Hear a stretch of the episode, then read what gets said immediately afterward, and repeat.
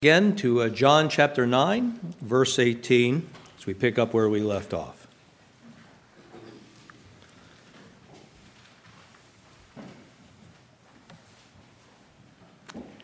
Here's a fact that you might not know about John. While John plays the organ for us on Sundays, during the week he has a very difficult job. A job that requires a lot of patience, I would say the patience of a saint. John drives a school bus. Personally, this is just me, I can't imagine driving a busload of screaming kids every day. Not just a car of kids, a busload of kids screaming every day. Now let's ask John a question. You can't see him, but I'll tell you his answer. Have you ever thrown anyone under the bus? He said no. He did the same. No. Let me ask you folks the same question Have you ever thrown anyone under the bus? I hope not. And the reason I ask that question of you folks is because we know that that is a, an idiom, it's a figure of speech.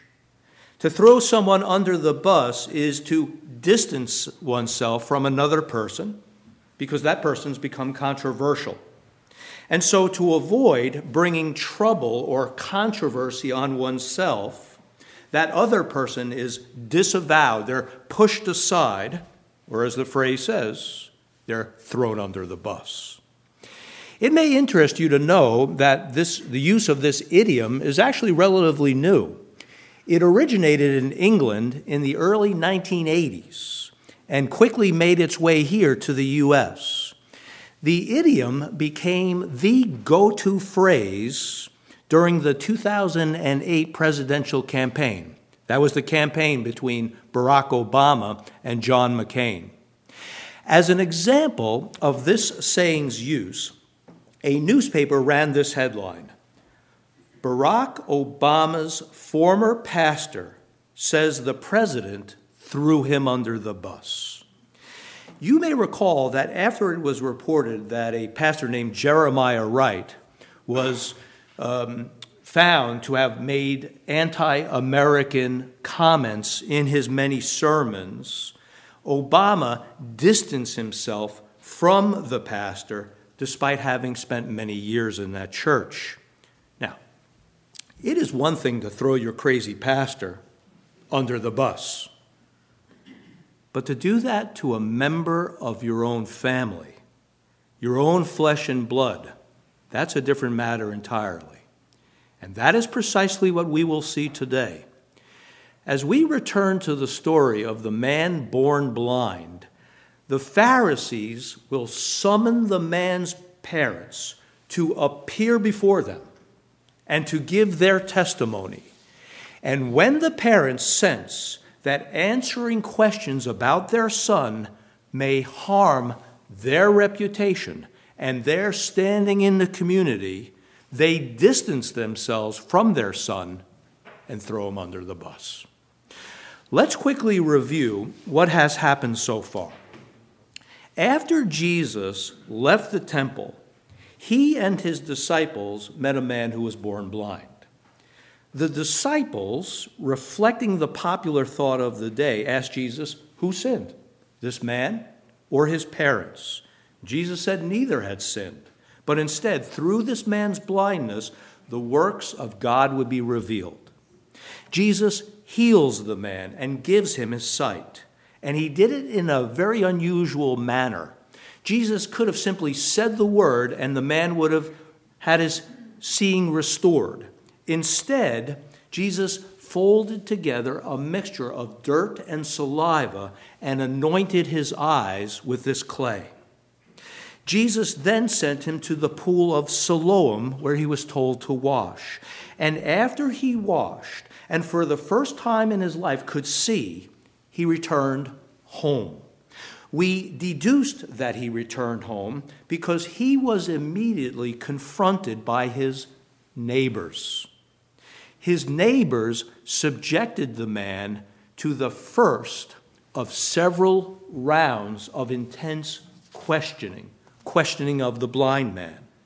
When his neighbors saw him, they immediately asked one another, Isn't this the man who sat and begged? Some thought they recognized him, and they said, Yes, this is him. Others, however, said, No, he only looks like the man, but this is not the same man. That is when we heard for the very first time from the blind man himself when he called out, I am that man. Not surprisingly, the crowd of neighbors asked how this happened and who caused it to happen. And so at John 9, verse 11, we read this He answered and said, A man called Jesus made clay and anointed my eyes, and said to me, Go to the pool of Siloam and wash.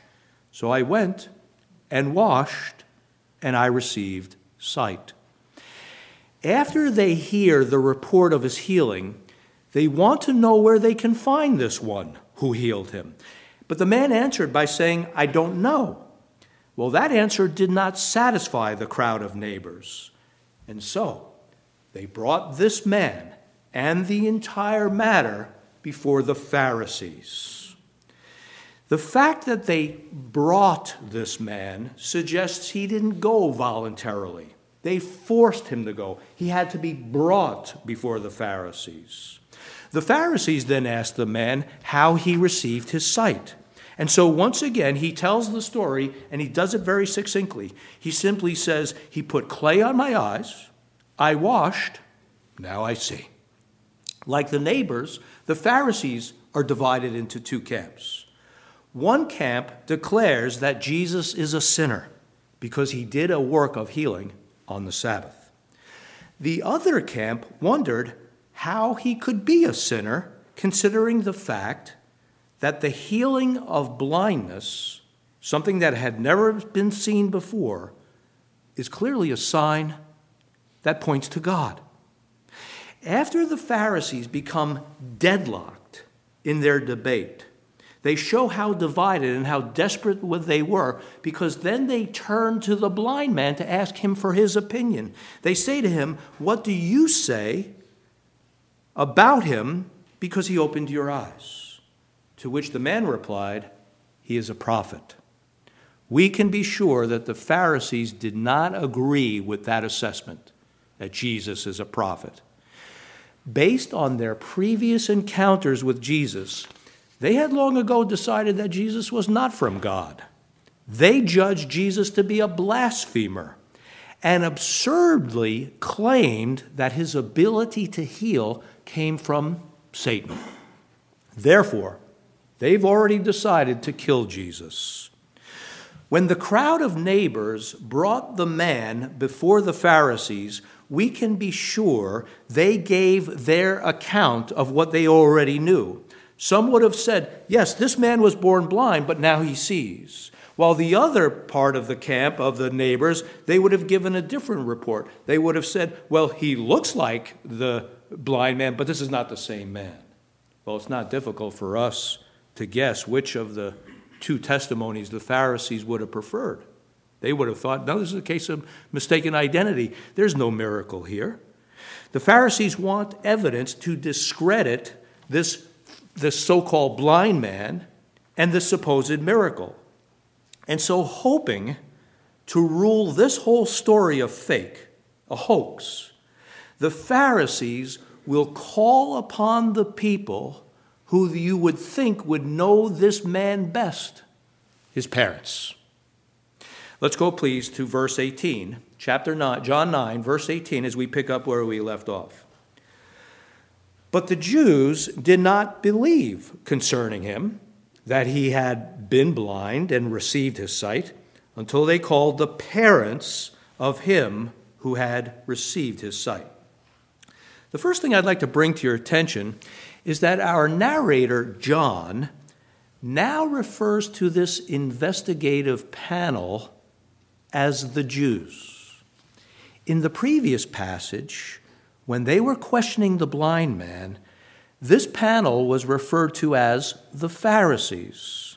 Now they're referred to as the Jews. It would seem that these two terms are synonymous for John, our narrator. As we've heard several times already, when John speaks of the Jews, this is his way of referring to the religious authorities of Jerusalem, specifically those who are violently opposed to Jesus.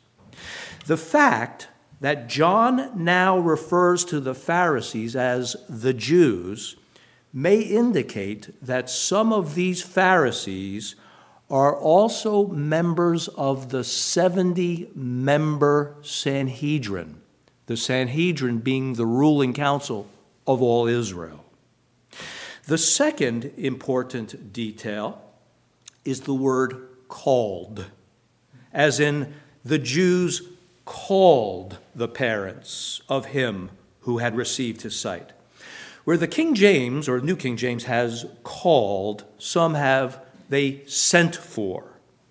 What this term tells us is that this investigative panel has subpoena power. They have the authority to compel the parents to appear before them.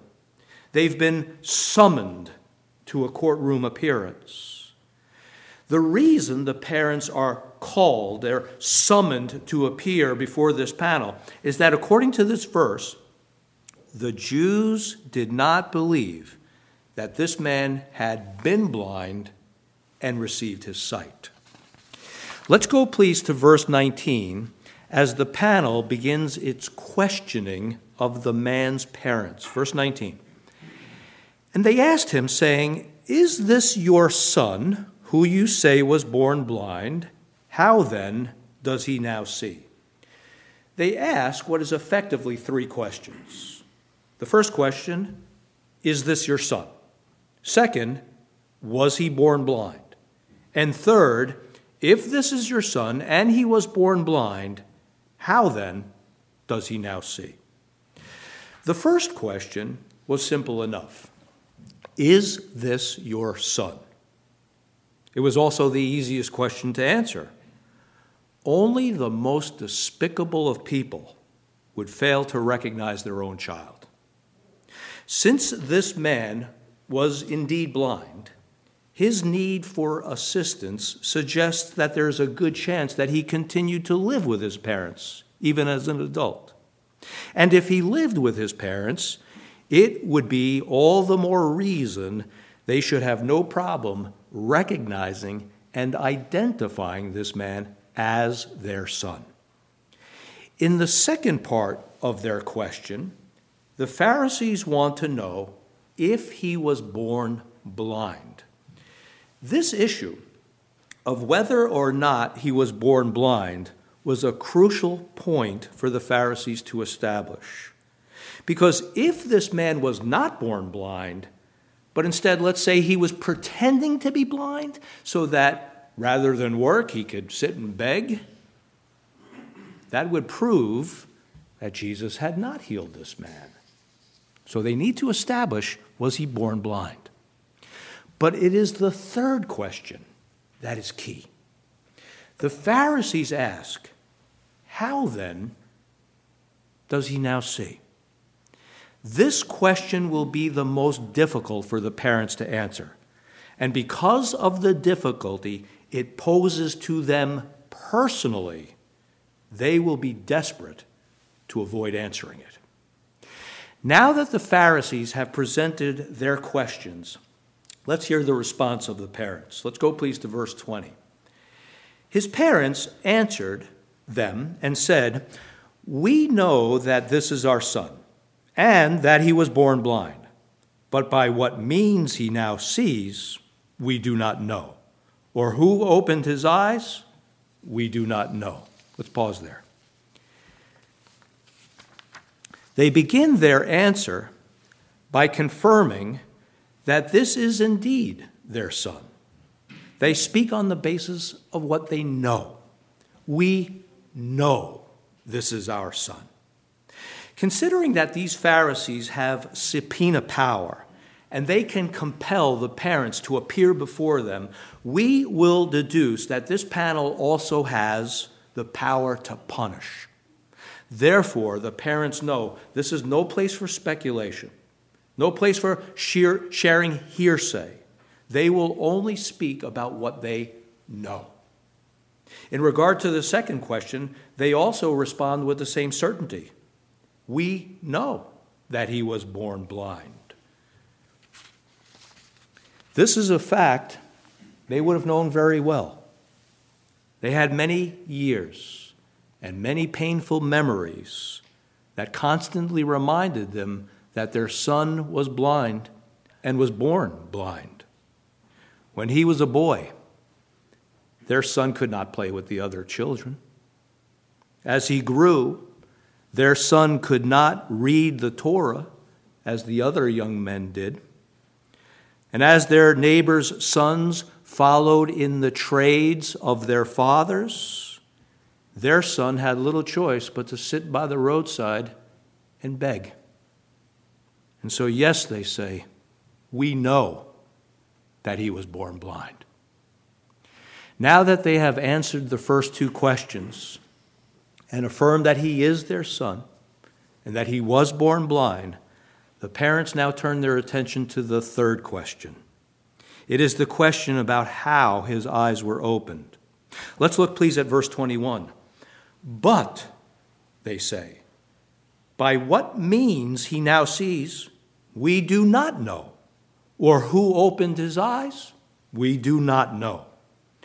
A moment ago, they spoke of two things that they did know or do know. Now they speak of two things that they don't know. How is it that he now sees? We don't know. Who opened his eyes? We don't know. We see the parents are beginning to distance themselves from the entire matter. They don't want to say anything more than they have to. As the parents claim that they don't know how this happened or who caused it to happen, let's take a step back and consider how unlikely that really is. We learned in the previous passage that this blind man is not homeless. We know that he has a place to live by virtue of the fact that he has neighbors. And there are two possibilities regarding his accommodations. He possibly rents a room, which he would need to maintain by the meager income he has begging on the street. Or the more likely scenario is that he continues to live with his parents. The reason I say this is the more likely scenario is because of how easily and quickly the parents are found and summoned to appear before the Pharisees. If this man lived with his parents and he came home seeing, don't we think the parents would ask the very first thing, How did this happen? Their son was blind his whole life. Now he can see. You don't think the parents are going to say, How did this happen? Who, who did this for you? Give me his name. I want to go to this, this person. But suppose the man didn't live with his parents. Don't we think the very first place this man would go, or at least among the first places, would be to run home to his parents, announce to them a man called Jesus, put clay on my eyes, I washed, and now I see. How could they not know? I find the parents far from credible when they say they don't know how this happened and they don't know who caused it to happen. But suppose we give them the benefit of the doubt. Let's assume they, when they say we don't know, they don't mean that they don't have any information, but they don't know, meaning they're not eyewitnesses. They don't know in the sense they don't have personal, experiential knowledge of how he was healed or who did it. And so they say, We don't know. We will suppose that is possible. But what they say next reveals that they are not only attempting to distance themselves from the healing itself, they are attempting to distance themselves from their own son. Let's return to the end of 21 and hear what the parents have to say next. After they claim they don't know how he was healed or who healed him, they go on to say, he is of age. He's old enough. Ask him. He will speak for himself. It appears the parents want no part of this third question that requires that they speak about who healed their son. They want to avoid any more questions on this matter. And so they suggest that if the Pharisees have any more questions about the man who's responsible for healing their son, they need to ask their son. We will notice there's a flurry of comparative pronouns we versus he. How he now sees, we don't know. Who opened his eyes? We don't know. He is of age, ask him. He's old enough, talk to him. He can speak for himself. You see the us in versus us versus him? It sounds like they're throwing him under the bus. Sounds that way to me. Or if you prefer, they're, they're throwing him under the, the wagon or the donkey, whatever. I don't want to be too anachronistic, right? There was no buses, obviously, but you get the point. They're distancing themselves from the controversial figure who is right now their son. And ultimately, they're distancing themselves from Jesus. They're throwing their son under the bus. They don't want to be associated with their son, and they don't be, want to be associated with what has happened. For those who are parents here, let me ask you to put yourselves in the shoes of these parents. Some of you have children who have been struck with serious illnesses. Some of those illnesses regarding your children were life threatening. If Jesus miraculously healed your child, let's say you had a blind child, and suddenly that child could see because of the work of Jesus, wouldn't you stand on the rooftop of your house and give God praise and thank Jesus for what he's done? Of course you would. Of course you would. But not these parents. Why? Well, in the next verse, John explains why. They feared for themselves. Let's go on, please, to verse 22. As John now inserts an editorial comment, his parents said these things because they feared the Jews. For the Jews had agreed already that if anyone confessed that he, Jesus, was the Christ, he would be put out of the synagogue. Therefore, his parents said, He is of age. Ask him.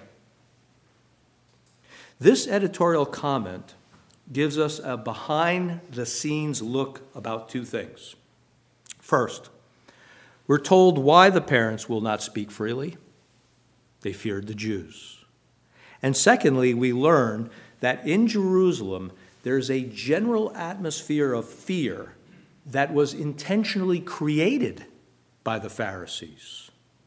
The Pharisees have made it clear that there will be a heavy price to pay for anyone who believes in this Jesus. We know that the Pharisees and the Sanhedrin are already plotting to kill Jesus. And this desire to have Jesus dead, that was not a secret. Let's recall why Jesus is currently in Jerusalem. He came to Jerusalem to celebrate the Feast of Tabernacles, the, the, um, the year end feast of a harvest. And when he arrived, he went to the temple to teach. And while he was in the temple, we learned about the murderous plotting of the religious authorities had already become public knowledge. Again, the murderous plot of the authorities had already become public knowledge. We learn that in chapter 7, verse 25, because as Jesus was healing, some of the locals, the people who live in Jerusalem, they whispered to one another, Isn't this the one they seek to kill? But look, he speaks boldly, and they say nothing to him. And so, once again, the people of Jerusalem realize that as Jesus is going through Jerusalem, teaching and healing the people. The people of Jerusalem realize that this Jesus is a marked man, that there's already a plot to kill him. What we learn in this verse, verse 22, is that the religious authorities are not only plotting to kill Jesus, they have launched a psychological campaign of fear to threaten anyone who might dare acknowledge that Jesus is the Christ. The Pharisees, and presumably the Sanhedrin, have put in place a plan of fear and coercion to prevent people from believing in Jesus. As John explains, the reason the blind man's parents were fearful and claim they don't know anything about this healing is because the Jews had already agreed that if anyone confessed that Jesus is the Christ, he would be put out of the synagogue. The parents of the blind man realize they're in danger. If they testify that their son was given sight by Jesus, that would be the equivalent of confessing that Jesus is the Christ. The parents would have known, everyone there would have known the prophecies of Isaiah. And one of the definitive signs that the Messiah had come, that Isaiah predicted, is that the Messiah would be able to give sight to the blind. And so if they said, yes, this Jesus gave sight to our son, that would have been the equivalent of saying, yes, this Jesus is the Christ. And so the parents, fearing the Pharisees, do not stand with their son. They throw him under the bus. Rather than say, only the Messiah could give sight to our blind son, what did they say instead? He's old enough. Ask him. He can speak for himself. Let's notice the phrase put out, as in whoever confessed Christ would be put out of the synagogue. This describes what we know today as excommunication. It is the removal of an offending individual or, or group from a larger body.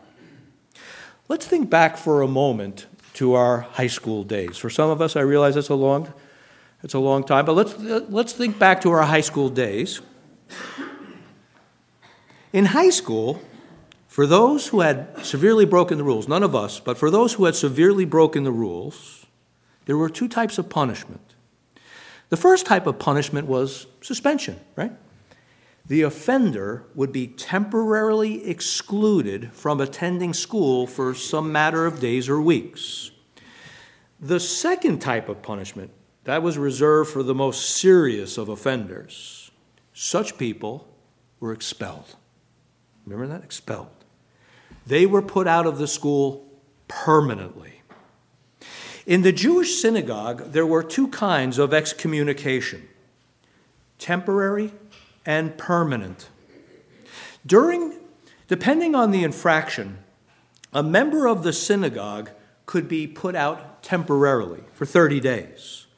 The offender could be reinstated if, after that amount of time, the person confessed that they were a sinner or in error regarding their views. They could be reinstated if they confessed. The second type of excommunication, that was permanent. This meant being put out of the synagogue with no path to return. To understand the severity of this threat of being put out of the synagogue, we need to bear in mind that in first century Judaism, every aspect of life revolved around the synagogue. The synagogue was not only the center of one's religious life, the synagogue was the center of all social life and even financial life. Let's suppose a shopkeeper declared his belief that Jesus is the Christ if he were put out of the synagogue, the members of his community would no longer shop at his store. He would be financially ruined. His wife and his children would be shunned by their former friends. Because to associate with someone who had been put out of the synagogue would risk being targeted by the same authorities. guilt by association. Today, there is something very similar to what is being described here. And today in our country, this is referred to as cancel culture. And I submit that the coercion that comes from the advocates of cancel culture is a serious threat to our entire society. And the reason I say that is because the people who wield the power of cancel culture are typically the most morally bankrupt members of our society.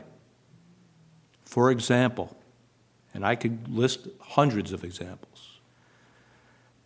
One example these cancel culture advocates are the people who insist that elementary school children should be taught that they are able to change their own gender. gender. They are able to choose their own gender.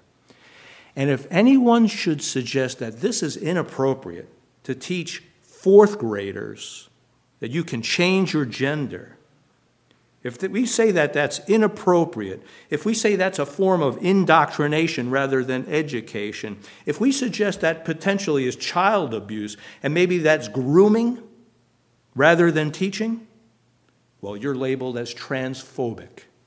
You're a bigot and you need to be canceled.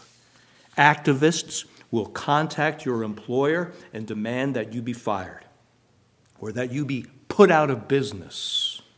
If someone does not say the right things or even think the right things, as are determined by a fallen secular culture, those who have appointed themselves as the authority of what is right will seek to silence and ruin anyone who does not agree with their fallenness. This type of coercion is increasing in scope and in severity. It is now the case that governments are employing this same kind of ruinous coercion that comes with the cancel culture mindset. We saw it in Canada, where truckers opposed government mandated vaccines. And when the truckers protested, the government responded by threatening to revoke their driver's license, seize their trucks, and freeze their bank accounts. If that is not excommunication, to be thrown out of society, I don't know what is. That is cancel culture at its worst.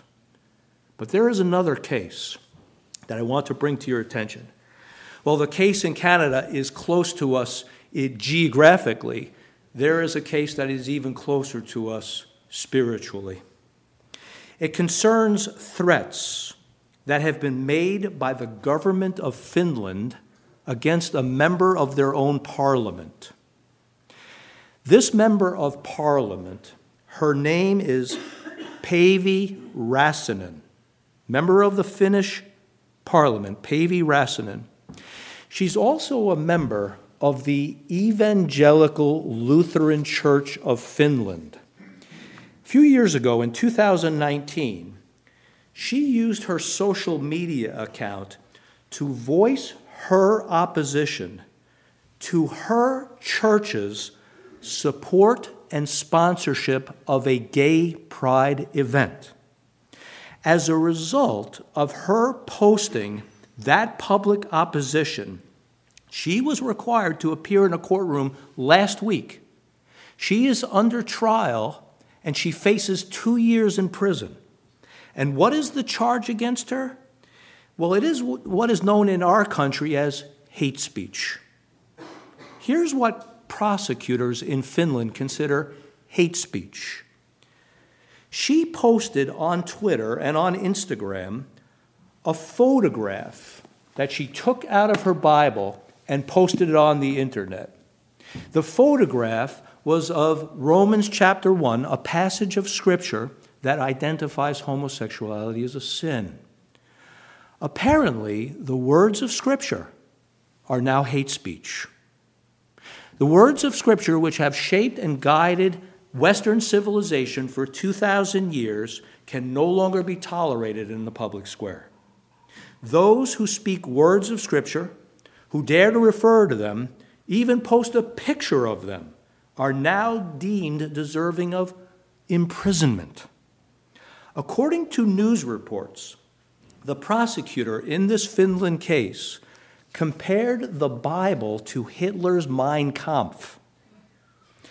Outside the courtroom, Räsänen, remember, she's a member of the parliament for the country of Finland, she was quoted as saying this I would never have believed that this could happen in Finland because we are a democracy with freedom of speech and freedom of religion in our Constitution. The reason I bring this case to your attention is because this kind of persecution, persecution, is coming here, and it's already arrived. What Päivi Räsänen is discovering is that the world's governments, including our own, are increasingly under the control of what I would describe as secular Pharisees. A secular Pharisee is someone who pretends to have the moral high ground. And as they dictate what they say is right, they do not look to the Word of God. Instead, they demand that others live according to what is right in their eyes.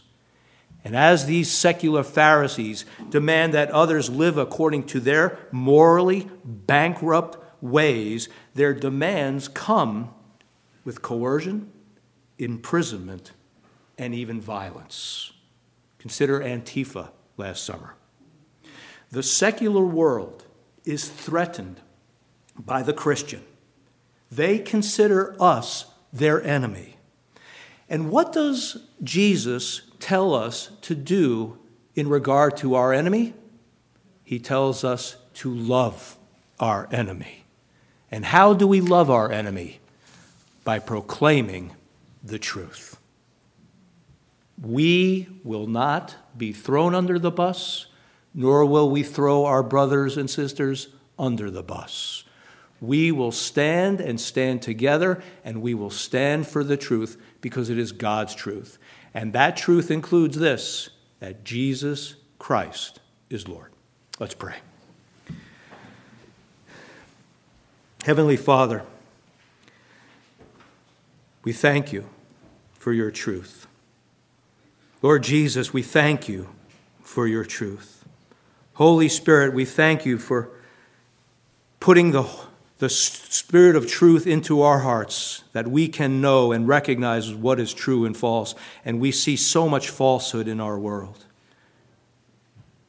It is why every day we must stand firm and proclaim the truth that Jesus Christ is Lord. Amen.